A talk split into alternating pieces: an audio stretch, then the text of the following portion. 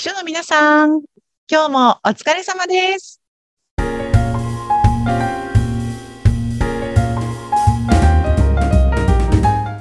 秘書の皆さん、こんにちは。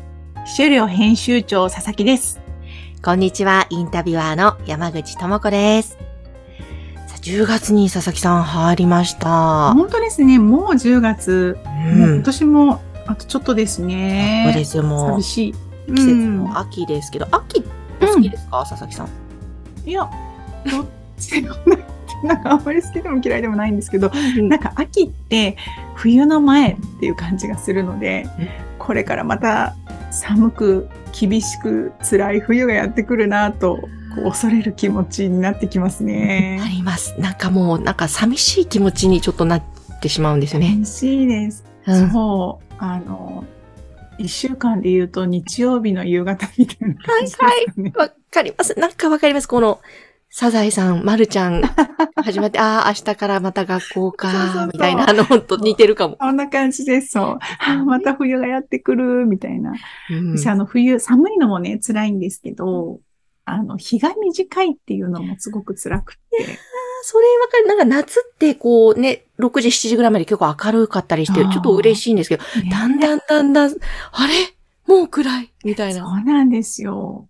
朝もね、なかなか明るくならないじゃないですか。で、秘書さんによってはね、すごく朝早くから、あの、ご出勤なさっている方も多いと思うんですよね。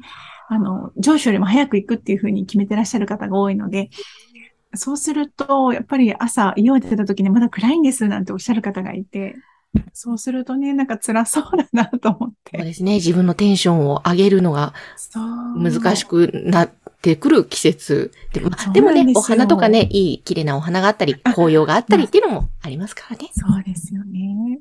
なんかあの、また余談なんですけど、ヨはいーロッパってすごく冬が長くて、で、日照時間が短いので、冬になるとこう、うつ病の人が増えたりとか、自殺者が増えたりとかするんですって。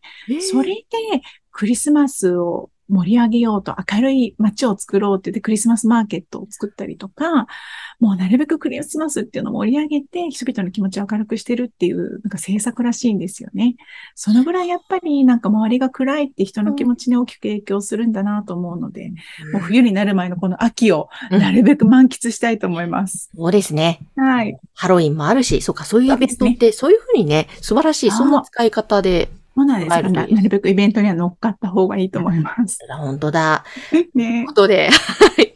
そんな秋のお話から始まりましたけども、さあ、うん今日はどんなテーマでしょうか？今日はね、あの皆さんの会社の中で先輩の秘書さんとか、上司の秘書さん、秘書さんが上司っていう方とかって、あの、いらっしゃる方も多いと思うんですけれども、うん。そういう社内の先輩秘書さん、上司の秘書さんと上手な関係性を築けてますかっていうお話をしてみたいなと思ってます。はーい。うん。確かになんかちょっといろいろありそうな匂いがしますが、どうなんでしょう？これはどうしたらいいんでしょう？やっぱりね、どうしても女性同士が多くなると思うんですよね。うんあの、秘書課みたいなところだと、その秘書室長さんは男性の上司であることが多いかと思うんですけれども、あの、先輩の秘書さんとか直上みたいな感じだと、女性が多いと思うんですよ。そうするとね、あの、なかなか女性同士は難しいことが多いんじゃないかなと、お察ししております。本当ですね。うん。これはなんかうまく付き合う、乗り切る。ねえ、難しい。まあ、いろんな、あの方がいらっしゃると思うんですけども、この前お話ししていた秘書さんがおっしゃっていたのは、えー自分が入社する前にそのポジションにいた秘書さんが、まあ、自分の先輩としてまだ、えー近くでご勤務されていると。そうすると、あの、自分が今までやっていた仕事なので、何かと新人が入ってきた後も気になるみたいで、ちょこちょこちょこちょこと、こう、まあ、アドバイスというか、助言というか、あの、もしてくださると。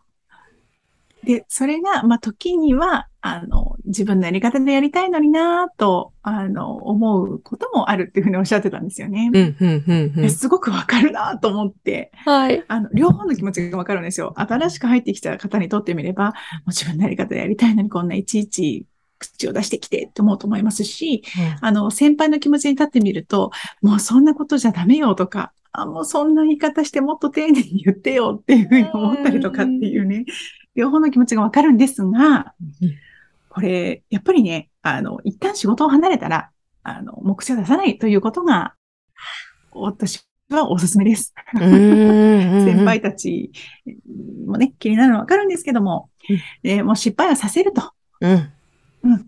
で、あの、間違えて女子に怒られたりとかっていうのも、全部その新しい方が受けて、新しい方のご経験として肥やしにしていかないと、うん、あの、やっぱり変わっていかない、成長していかないのかなと思うので、うん、あの、うん、後輩が入ってきたりとかお仕事を引き継いだ後というのは、もう、えー、腹を決めてお任せするというのを私はお勧めしたいですね。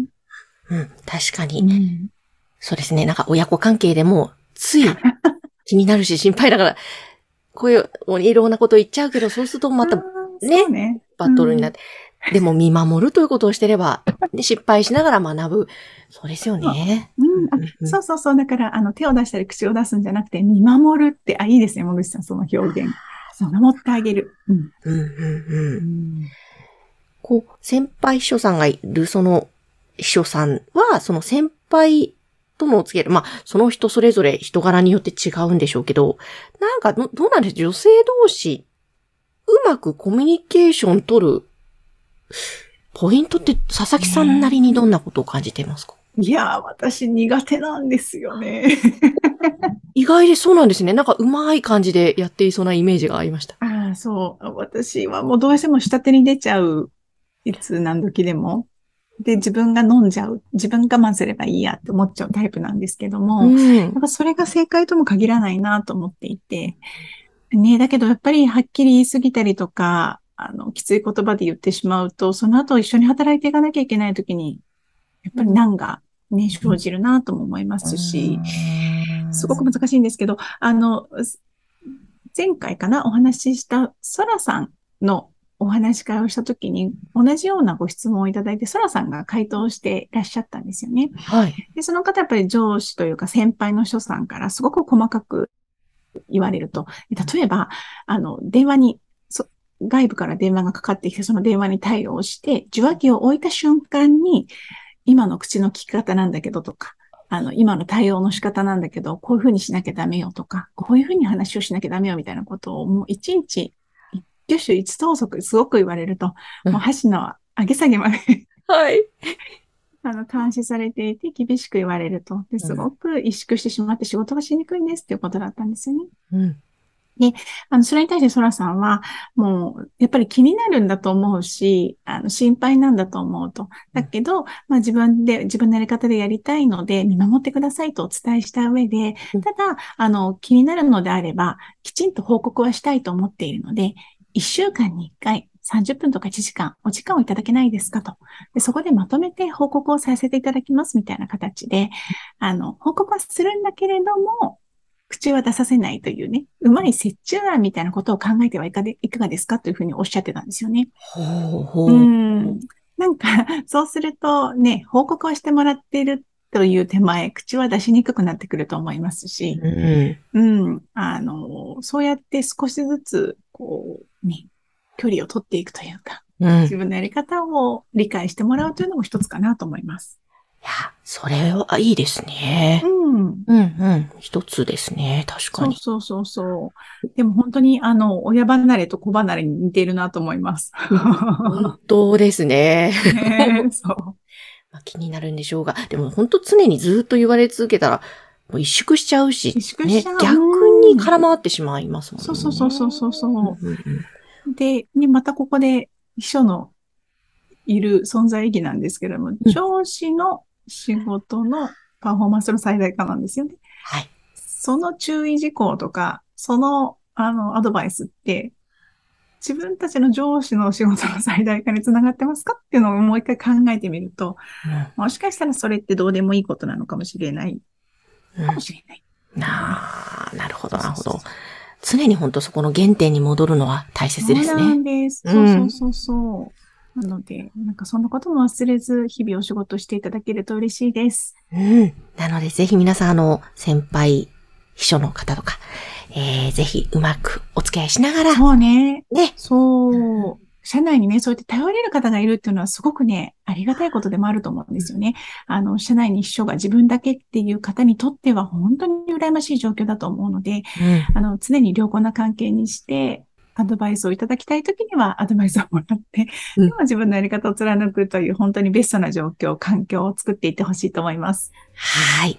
ぜひ皆さん参考になさってください。はい。そして、えー、秘書利用のホームページは番組の概要欄のところに掲載しております。ぜひこちらご覧になってまたご質問などご相談ある方はそちらからアクセスしてください。はい。お待ちしています。佐々木さんありがとうございました。ありがとうございました。この番組は、秘書さんのためのお花屋さん、青山からの提供でお送りしました。